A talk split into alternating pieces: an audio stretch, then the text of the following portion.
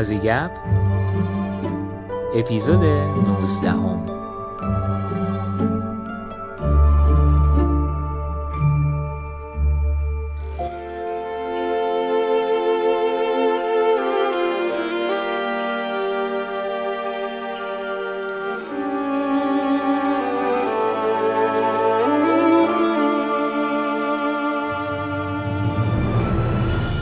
سلام من ایمان هستم و این اپیزود 19 هم از پادکست آزیگپ هست که در مرداد سال 1400 منتشر میشه. آزیگپ پادکستی در خصوص استرالیا و مهاجرین فارسی زبان و من در هر اپیزود با مهمان برنامه در خصوص تجربیات شخصی و شناختش از استرالیا و فرایند مهاجرت و اثرات و طبعات اون گپ می‌زنم.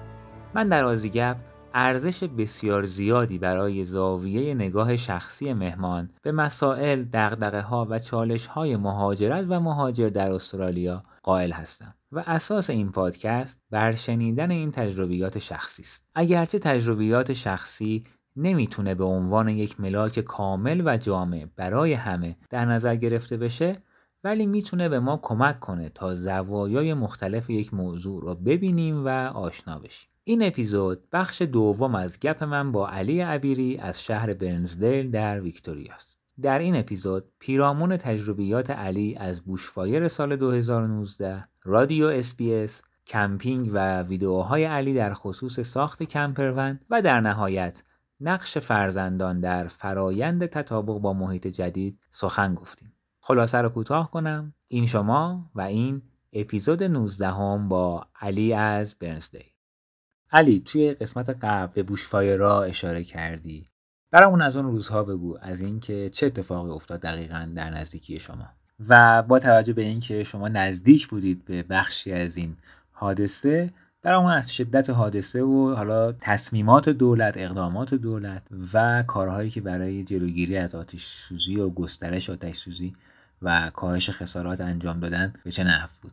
ببین این آتش سوزی جنگل یه یه فرایند طبیعیه که میلیون ها سال همه جور دنیا اتفاق افتاده و از جمله در استرالیا. و خب جزی از فرایند تکامل این درخت و طبیعت استرالیا و حیواناش هم یه جورایی با این قضیه تطابق پیدا کردن. خیلی از درخت ها در واقع بذرهاشون بعد از اینکه آتیش سوزی بشه سبز میشن. یعنی صورت ژنتیک منتظر این اتفاق هستن یعنی به طور کلی نمیشه گفت که آتش سوزی جنگل اتفاق بدیه. لازمه برای طبیعت. ولی حالا اتفاقی که افتاده ما انسان ها اومدیم تو جاهایی زندگی می‌کنیم که در واقع تو طبیعت وحشی اومدیم زندگی می‌کنیم. و خیلی این خطر هست که آتش سوزی بیاد و همه چیزو یه شب از بین ببره. حالا این آتش سوزی که اتفاق افتاد که آتش سوزی های تابستان سیاه بود خب خیلی آتش سوزی بزرگی بود. یعنی یکی از بزرگترین هایی بود که در تاریخ ثبت شده استرالیا بود و خیلی به خیلی از شهرها برای اولین بار رسید. یعنی آتش سوزی ها معمولا به شهرها نمی‌رسه چون شهرها در واقع یه ذره تعداد درختاشون اینا کمتره. و حالا بنا به تجربه مثلا شهرها کنار ساحل ساخته میشن و آتش ها معمولا از جنگل ها شروع میشن که بیشتر روی کوه ها هستن و به سمت بالا میرن سمت پایین که دفعه کمتری داره و دریا نمیره. ولی اگه شدت زیاد باشه و جهت باد به نفع آتیش باشه آتش می‌تونه حالا به هر طرفی به حالا اتفاقی که افتاد برای ما آخرین روزهای سال 2019 دقیقا شب سال نو ما این آتش رسید به فاصله 5 کیلومتری یعنی از سر پشتیمون ما شعله آتیش رو می‌دیدیم و آسمونی که قام نارنجی شده بود دودی که سر فلک کشیده بود و اینا خب خیلی تجربه جدیدی بود. یعنی من با اینکه بچه شمال هم بالاخره نزدیک جنگل بودم. چندین آتش سوزی رو بالاخره تو جنگل های شمال دیدم. ولی خب اصلا ابعاد اون چیزی که ما تو ایران داشتیم با ابعاد اینجا قابل مقایسه نیست. خیلی روزهای خیلی سختی بود و برای اولین بار ما با این قضیه روبرو شدیم که آره اتفاقی که همیشه تو تلویزیون و اخبار اینا می‌بینی می‌تونه دقیقا بغل گوش خودت اتفاق بیفته. علی تو در این آقا بوشفایر با رسانه ها هم همکاری می‌کردی. از تجربت بگو برامون وقتی که با رسانه های حالا استرالیایی و غیر استرالیایی صحبت می‌کردی و اینکه به نظرت میاد که نحوه پوشش رسانه ها چجوری بود و از اون طرف نحوه مدیریت مسئولان محلی در نگاه تو به عنوان کسی که ساکن بودی در نزدیکی این حادثه چجوری بود؟ آره من خب سالها با رسانه همکاری می‌کردم ولی خب من همکاریم بیشتر در قالب تهیه سگمنت های رادیویی برای بخش فارسی رادیو اس بود و مقاله هایی که برای ماهنامه سفر در ایران می نویسم ولی خب این آتش سوزی جنگل ها یه جورایی یک فاز جدیدی رو ایجاد کرد. یعنی در شروعش همین بود که من یه جورایی اومدم برای ثبت خاطره واسه خودم. اومدم ماجراهای یک روز توضیح دادم که آره چه اتفاقی افتاده مثلا چی شده امروز کی اومد چی گفتن آتیش کجا رسیده مثلا چه آدمهایی رو دیدم کی خونش رو از دست داد کی بیمه نداشت چه اتفاقی افتاد. کدوم راه بسته شد. اینا رو اومدم به صورت یه فایل صوتی واسه خودم ضبط کردم. و بعد آخر شدم که آره این ممکنه بتونه جالب باشه. اینو فرستادم واسه تهیه کنندم توی رادیو. و ایشون خیلی استقبال کرد و تو رادیو پخش شد و اینا. و شد یکی از چهار گزارشی که من از اون روزها برای رادیو فرستادم. که بعدش منجر به این شد تلویزیون فارسی بی بی سی یه مصاحبه با من داشت در مورد مشاهداتم و اینکه چه اتفاقی افتاده بود و بعدش دوچرله فارسی و و یه جورایی من ارتباطم با این رسانه ها هم شروع شد. ولی خب من چون علاقه اصلیم کار رسانه بیشتر پوشش رویدادهای علمی و مهندسی هست و محیط زیست البته یک ظرفیت خاصی داره. یعنی چیزی نیست که همه مردم علاقه‌مند باشن به شنیدنش ولی خب برای من علاقه اصلی من هست و من در همون قالب کار می‌کنم. در مورد امداد رسانی و پوشش و کمک ها اینا هم کمک یا مدیریت به دو بخش تقسیم میشه. یکی مدیریت آتش یعنی آتش رو مهار کردن و یکی هم کمک به آدم های آسیب دیده. که در زمینه مهار آتش شما خیلی option های محدودی داری. یعنی آتش سوزی جنگل ها برخلاف اون چیزی که تصور میشه اینطوری نیست که شما بیای و با امکانات و هواپیماها و اینجور چیزا بیای خاموشش کنی. نه. آتیش رو فقط کانتین می‌کنن. یعنی برای دور آتیش یه موانعی ایجاد می‌کنن که این موانع با صاف کردن جنگل از این بردن جنگل و خیس کردنش هست که آتیش بیاد به مرزی برسه و خود به خود خاموش بشه. میشه گفت در واقع کانتین کردن تنها راهشه و یکیش هم یکی دیگه راه دیگه هم بک برنینگ هست. یعنی آتیش وقتی داره از یه مسیری میاد میان در یک عملیات حساب شده. یه قسمت هایی رو تو مسیر آتیش میسوزونن به صورت کنترل شده و یا به صورت پیشگیرانه در زمستان. که در واقع اونها هم یک مانع ایجاد می‌کنه که آتش نتونه از اونجا بگذره. ولی خب میگم آتش سوزی جنگلی چیز خیلی وحشتناکیه که مثلا جرقه های آتش می‌تونن چندین کیلومتر از لایه های بالایی جو در واقع مسافت طی کنن و برسن به آتش سوزی جدید ایجاد کنن. یا بعد و برق توی یه شب مثلا می‌تونه 500 تا آتش جدید ایجاد کنه. خب استرالیا کشور با تجربه یک کمک های جهانی هم خیلی زیاد بود و نهایتا با کمک های جهانی و کمک بارون تونستن تا حدی مهارش کنم که نهایتا از بین رفت. در مورد کمک های بعد از اونم کمک ها در همون لحظه وقوع معمولا همیشه خیلی سریع و به موقع نیست. ولی من فکر می‌کنم بعد از اون خب دولت خیلی خوب عمل کرد. آدم ها تونستن چیزهایی رو که لازم داشتن بگیرن. از اونایی که خونه از دست داده بودن به خونه هاشون رسیدن و تونست خوب مدیریت کنه به عنوان دولت شایسته و مسئول. ببین علی ما همین الانی که داریم با هم صحبت می‌کنیم ما مشکل آتش سوزی تو جنگل های زایگروس رو داریم. یه چیزی هم هست که واقعیت اینه که من هر چی یادم میاد تو این چهار پنج سال اخیر حداقل همیشه حرفش بوده. حالا آتش سوزی جنگل شمالم من کمتر میشنوم البته ولی این زاگروس رو ما هر سال میشنویم. همیشه هم بحث سر اینه که کمبود امکانات برای اطفاع آتش. و خاموش کردن اینها همیشه صحبت میشه. بالگرد نیست برای اینکه در واقع تانکر آب بشه. حالا من اینا رو که تخصصشو ندارم که فقط صرفا می‌خونم این ور اون ور و میشنوم نظر کارشناس. ولی وقتی که اون سال مقایسه می‌کردم احساس می‌کردم که فقط در بعد امکانات اطفاء آتش دارم صحبت می‌کنم. وگرنه در اون موارد که فاصله بین اینجا و اونجا که خیلی زیاده. یعنی فاصله بین مدیریتی که برای تأمین نیازهای افرادی که نزدیک زایگروس هستن با اونجا که کاملا غیر قابل قیاسه. از اون بعد مربوط به تجهیزات اطفاء به نظر می رسید که یه شباهت هایی هست در انفعال در, در واقع در واکنش نکنش. میگم بازم من تخصصی در این رابطه ندارم.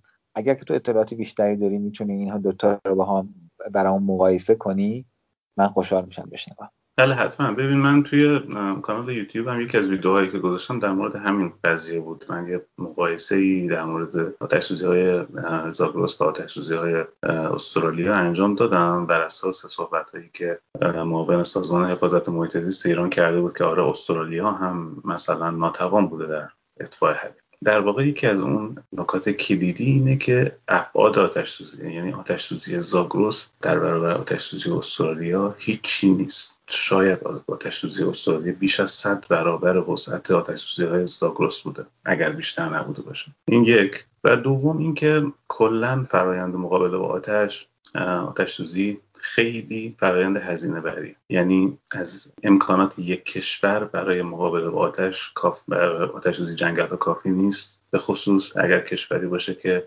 با مسائل مشکلات مختلف اقتصادی دست و پنجه نرم کنه مثل ایران. یعنی حتی اگر دولت شایسته و کاربلدی هم در ایران سر کار می بود باز هم ایران در تقلا می بود برای مبارزه با این آتش ها و در آینده هم خواهد. و واسه همین هم شما مثلا اگر حالا یه ریسرچی بکنی می‌بینی که این امکانات اطفاء حریق در سراسر دنیا اینا در واقع با هم سهم میشه. یعنی شما فصول آتش سوزی مختلفی داری که جاهای مختلف دنیا اتفاق میافته که بزرگترین هاشون همین در استرالیا، کانادا، آمریکا و در یونان و ترکیه هست. اون چیزی که من اطلاع دارم. یعنی هر سال این جنگل ها بلا استثنا دچار آتش سوزی میشه. بعضی سالها بیشتره چون خوشسالی بیشتره و در واقع سوخت بیشتره و بعضی سالها کمتره. ولی کاری که این کشورها می‌کنن اینه که امکاناتشون رو با هم سهم می‌کنن. یعنی به خاطر اختلاف فصل و اینا وقتی که آتش در استرالیا میشه که در تابستان نیمکره جنوبیه خب تو نیمکره شمالی زمستان و احتمال آتش خیلی کمتره. تنها جایی که ممکنه توش آتش اتفاق بیفته غیر از استرالیا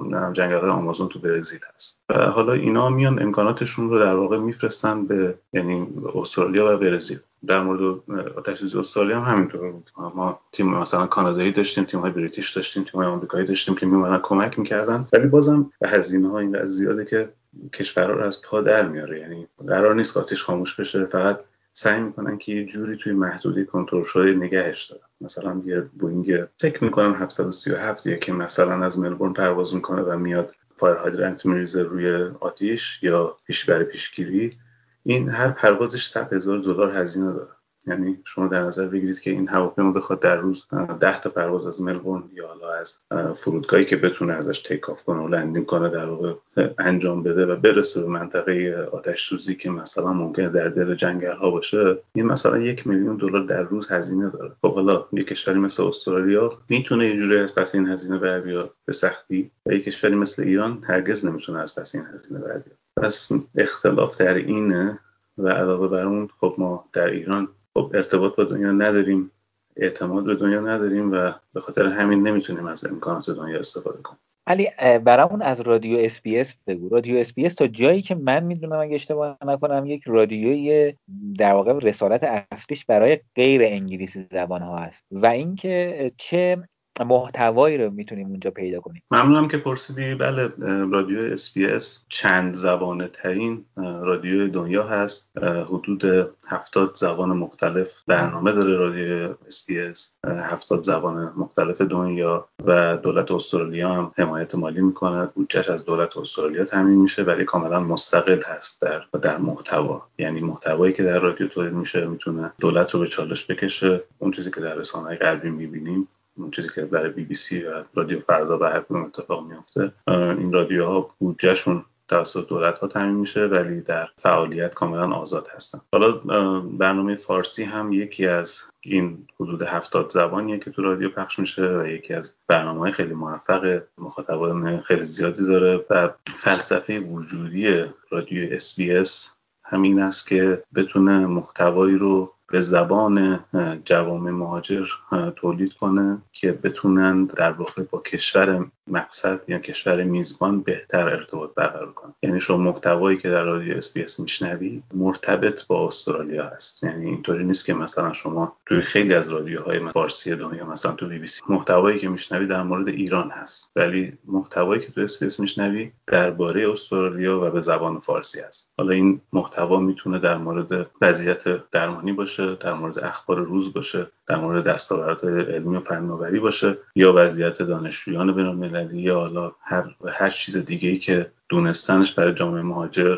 مفید باشه. و منم بله خوشحالم و افتخار می‌کنم که جزی از این تیم هستم برای حدود هفت سال و نیم و الان که با شما دارم صحبت می‌کنم باشون همکاری می‌کنم. علی صحبت از یوتیوبت شد تو پیکه قبلی. تو یوتیوب خیلی ویدیو هست و علاوه بر اون در اینستاگرامه در رابطه با سفر و کمپینگ و ون کمپر و اینها. از اینا برام بگو. فکر می‌کنن اصلا یه دوره یه سری ویدیو داری آموزشی که چجوری ون کمپر بسازن و اینها. از این علاقت بهم هم بگو و اینکه خب گفتی اهل خیلی خیلی اهل سفری.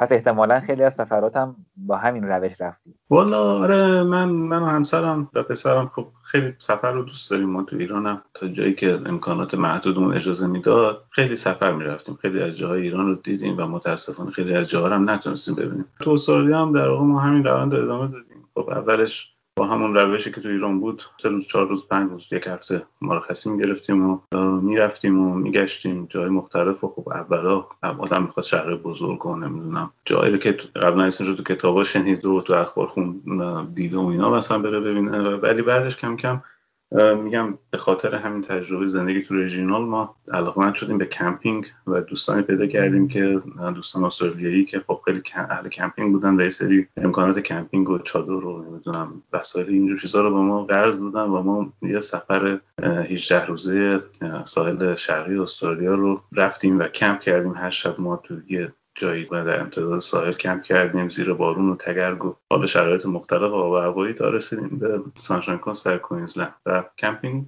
دیدیم که آره چیز جالبی خوشمون اومد ولی خب هر کدوم از این کار رو انجام میدیم می‌بینی که آره مثلا میشه یه مرحله جلوترش بود بهترش کرد. تا اینکه آره سه سال قبل بود. یه سفر تاسمانیا رفتیم و تصمیم گرفتیم که اونجا camper کرایه کنیم و تجربه کنیم ببینیم چطوره. که خیلی خوب بود و خوش گذشت و دوست داشتیم.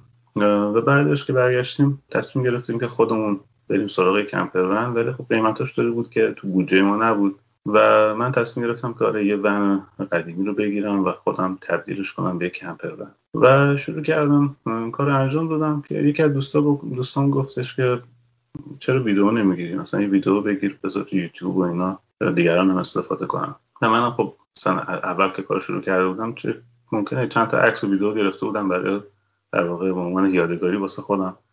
و اونا رو اومدم حالا یه ادیتی کردم و اینا بارگذاری کردم که شد. حالا همین محتوایی که شما دیدی تو یوتیوب. و آره استقبالم شد ظاهرا. دوستان خوششون اومد. الان این کمپره دیگه نهایی شده پس دیگه ها؟ الان یعنی به مرحله بهره برداری رسیده؟ والا آره هنوز وقتی که نصف کارم بود ما ازش استفاده می‌کردیم. یعنی فقط وقتی که یه تخت توش بود و یه یخچال ما شروع کردیم ازش استفاده کردیم و الان هم تموم شده کارش. تقریبا فقط یه سری جزئیات مثل پرده و این چیزا مونده. ولی آره ما فکر می‌کنم بیش از سی شب توش خوابیدیم. یعنی حداقل یک ماه ما توش سفر کردیم. چیزی که اول از همه من به عنوان یک کارمند به نظرم میاد اینه که راحت بودی با مرخصی گرفتن با این تعدادی یا با این پیوستگی که بتونی مسافرت کمپری بری؟ ببین یه جورایی نه. من camper van رو سپتامبر 2019 خریدم و شروع کردم که روش کار کنم. و بعدش ما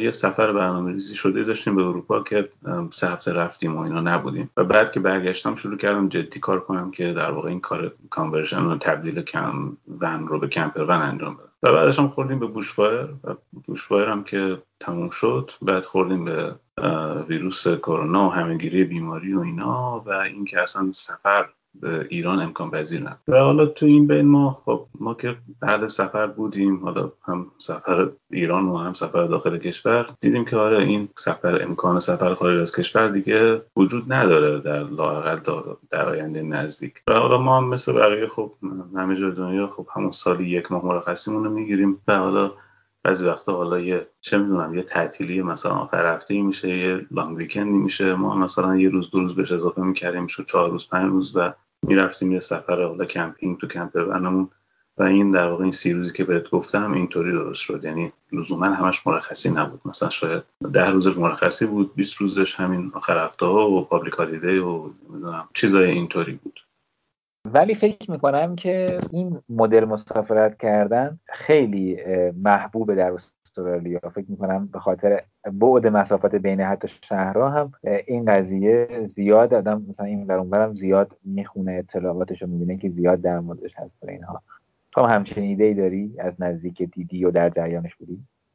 آره همینطوری آره. خب کمپروان و کاروان و اصولا کمپینگ. خب خیلی محبوبه و امکانات کمپینگ هم خیلی زیاد وجود داره. یعنی شما تو هر شهری بری حتی دور افتاده ترین شهرها می‌تونی چندین caravan park پیدا کنی. امکانات مثلا ابتدایی برای camper ها هست. پارک هست که دستشویی خیلی تمیزی داره نمی‌دونم آب داره خیلی جاها برق هست. آره این کشور یه جورایی به خاطر طبیعت زیباش و به خاطر در واقع ترویج گردشگری خب خیلی مجهز هست از این نظر. یعنی شما می‌تونی با امنیت کامل بری با camper سفر کنی و حالا توی یه جایی که فکر می‌کنی مناسبه برای اقامت شب رو بگذرونی و دوباره فردا بقیه راه ادامه بدی. حالا یه قسمتش به خاطر بود مسافت هست ولی قسمت دیگهش واسه اینه که خب خیلی طبیعت زیبایی داره و شما می‌تونی مثلا بری تو دل جنگل یه جایی رو پیدا کنی یه رودخونه چیزی و کنارش شب رو سر کنی حالا یه شب یه شب رو تو طبیعت باشی از طبیعت لذت ببری و یه ذره از این زندگی تنیده با فناوری یه ذره فاصله بگیری. خیلی برام جالبه که شما به عنوان کسی که در واقع در رشت بزرگ شدی اینقدر از طبیعت اونجا رو تعریف می‌کنی. چون که دیگه رشت از نظر ما ایرانیا بالاخره یکی از زیباترین شهرهاست در یکی از زیباترین اقلیم ها دیگه. اینکه حالا شما اینقدر تعریف می‌کنی چه فرقی داره به نظر طبیعت استرالیا رو بخوایم حالا مثلا با طبیعت ایران؟ حالا البته منظورم قسمتی که شما می‌شناسی هست چه فرقی داره؟ چه جوری می‌تونیم مقایسهشون کنیم با هم دیگه؟ ببین طبیعت ایران فوق العاده زیباست. بسیاری از جاهایی که تو ایران هست به نظر من خیلی یعنی میشه گفت اگر واقعا بخوای یه سنجه ای داشته باشی می‌تونن جز زیباترین جای دنیا باشن. یعنی چه کوهستان چه برفش چه دشت ها چه کویرش.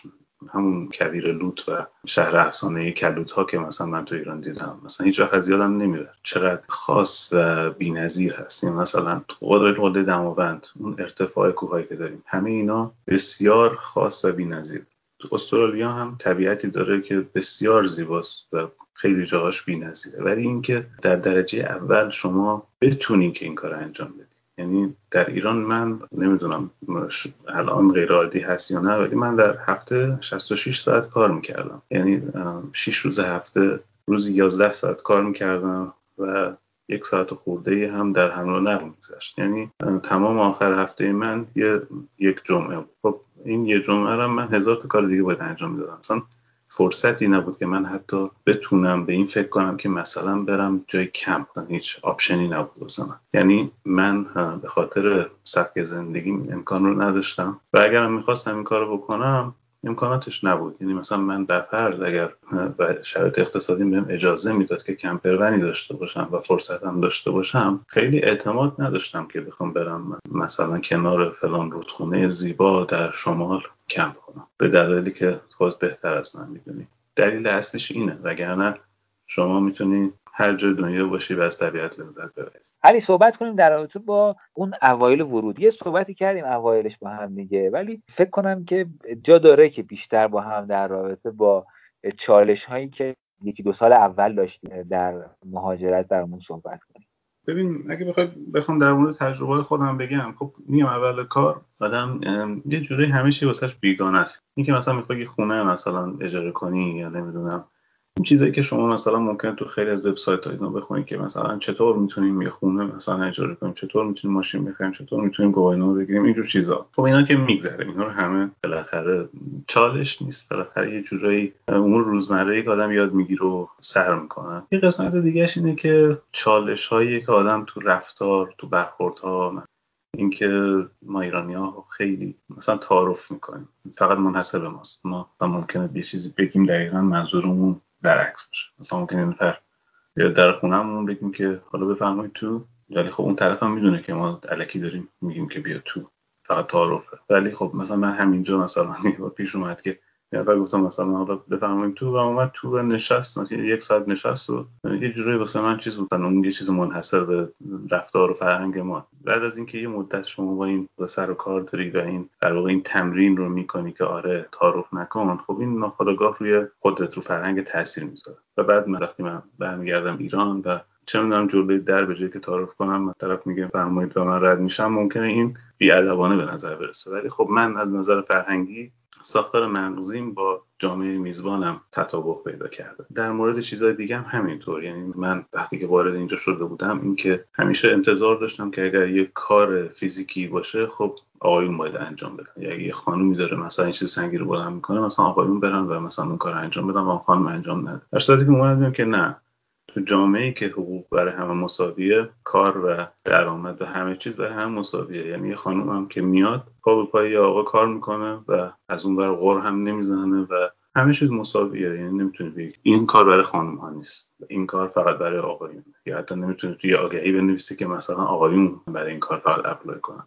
چیزی که تو ایران بسیار رایج بود. تو آگهی روزنامه می نوشتن که مثلا به یک خانم منشی برای فلانجا لازم مثلا یا مثلا به یک آقا برای کار در مغازه نیاز. این اینجا مثلا یه تبعیض جنسیتی. نه در اینجا در کشور توسعه یافته همه جا. اینا یه جورایی یه ستینگاییه که ما درسته که بهش اعتقاد داریم به خاطر تربیت و تحصیلاتمون و با خونده ها و چیزهایی که به هر حال می‌دونیم ارزش های دنیاست. ولی طول می‌کشه که تو ذهن آدم جا بیفته به عنوان یک واقعیتی که وجود داره در جامعه.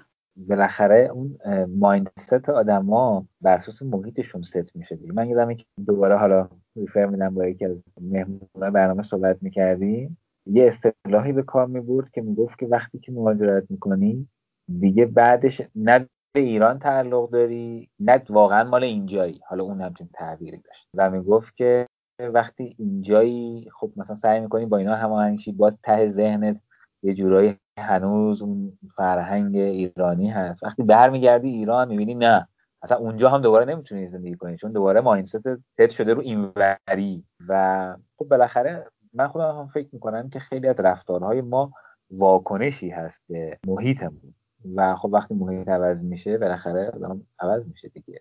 فقط این کمی ممکنه برای یک سری آدم ها در یک سری موضوعات زمان بر باشه برای یک سری کمتر باشه. ولی یه موضوعی رو صحبت کرده بودی. من یعنی اعلام کرده بودی. من دوست داشتم در موردش صحبت کنیم که ببین بچه ها رو می‌دونیم که خیلی زود تغییر می‌کنن و خیلی زود مچ میشن با محیطشون.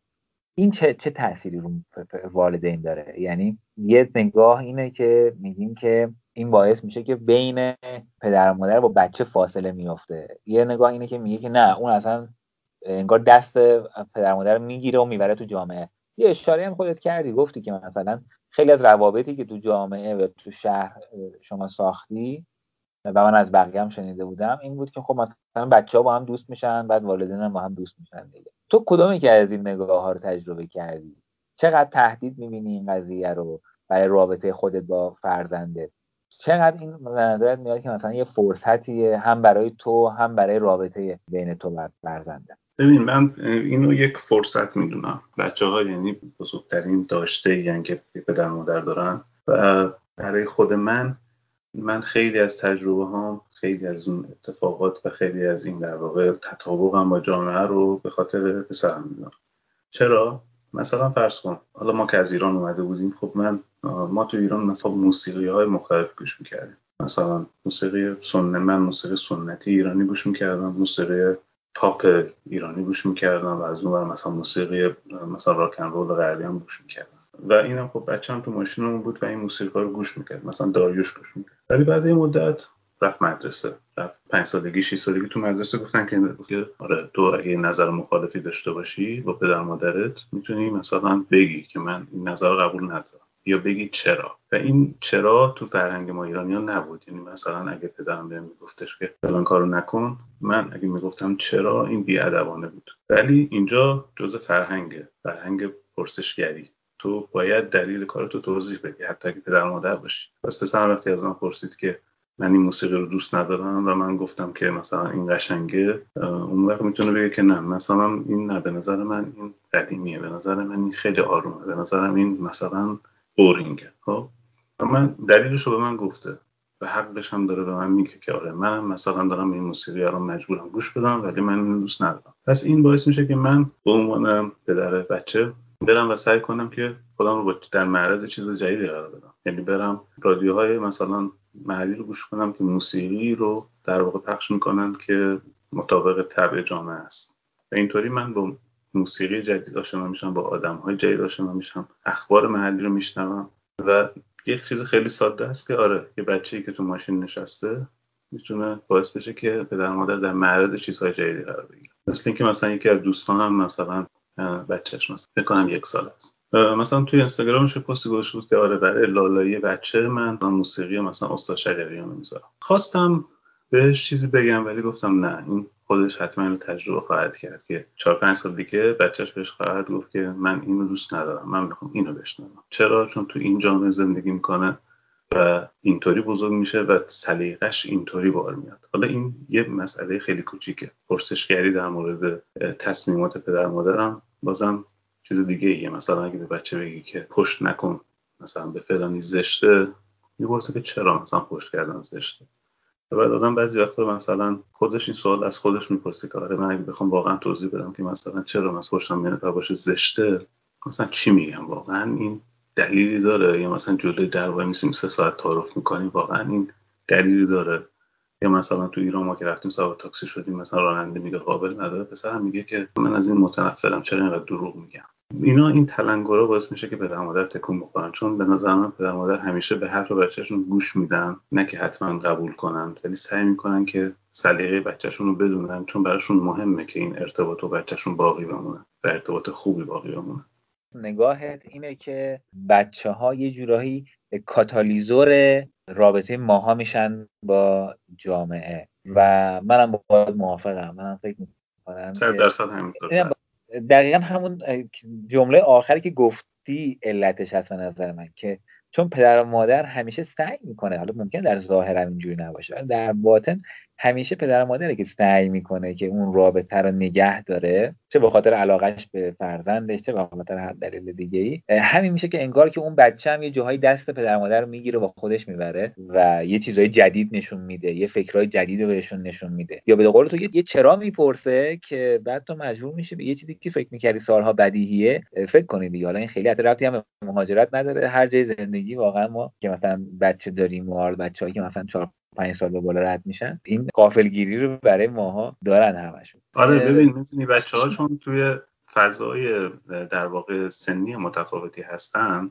یه جورایی اون ضعف ما رو پوشش میدن. چون ما که اینجا مدرسه نرفتیم ما که اینجا آموزش ندیدیم اینجا برخورد نکردیم اینجا بهمون این چیزها رو یاد ندادن. ولی اون بچه داره میره مدرسه و اون دوره رو که ما مثلا برای من پنج سالگی تا دوازده سالگی که تو ایران اتفاق افتاده اینجا پسرم داره برای براش اتفاق دیگه ای میافته. پس من می‌تونم پنج سالگی و تا دوازده سالگی دوباره با پسرم اینجا پاس کنم و چیزای جدید یاد بگیرم. ریست بشم. می‌دونی چی میگم؟ نه که لزوما چیزایی که یاد گرفتم اونجا بد بوده باشه ولی می‌تونم تجربه های جدیدی داشته باشم.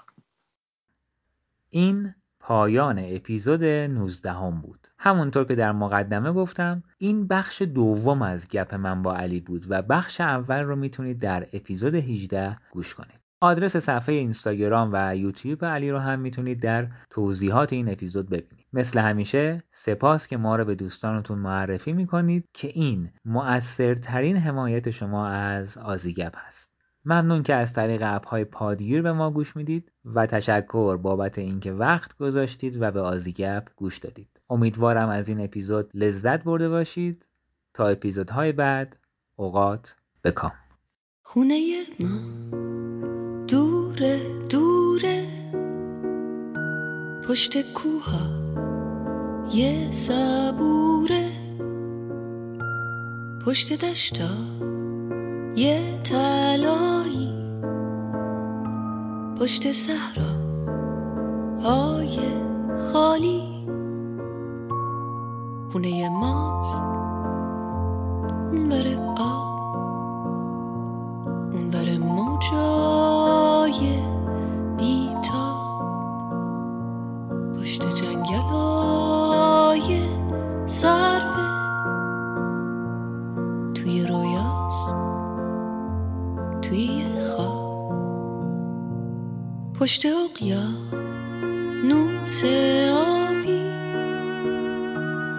پشت باغا یه گلابی. اونور با قای انگور پشت کندو های زنبور. خونه ما پشت ابراز اونور دلتنگی جاده های خیسه. پشت بارون پشت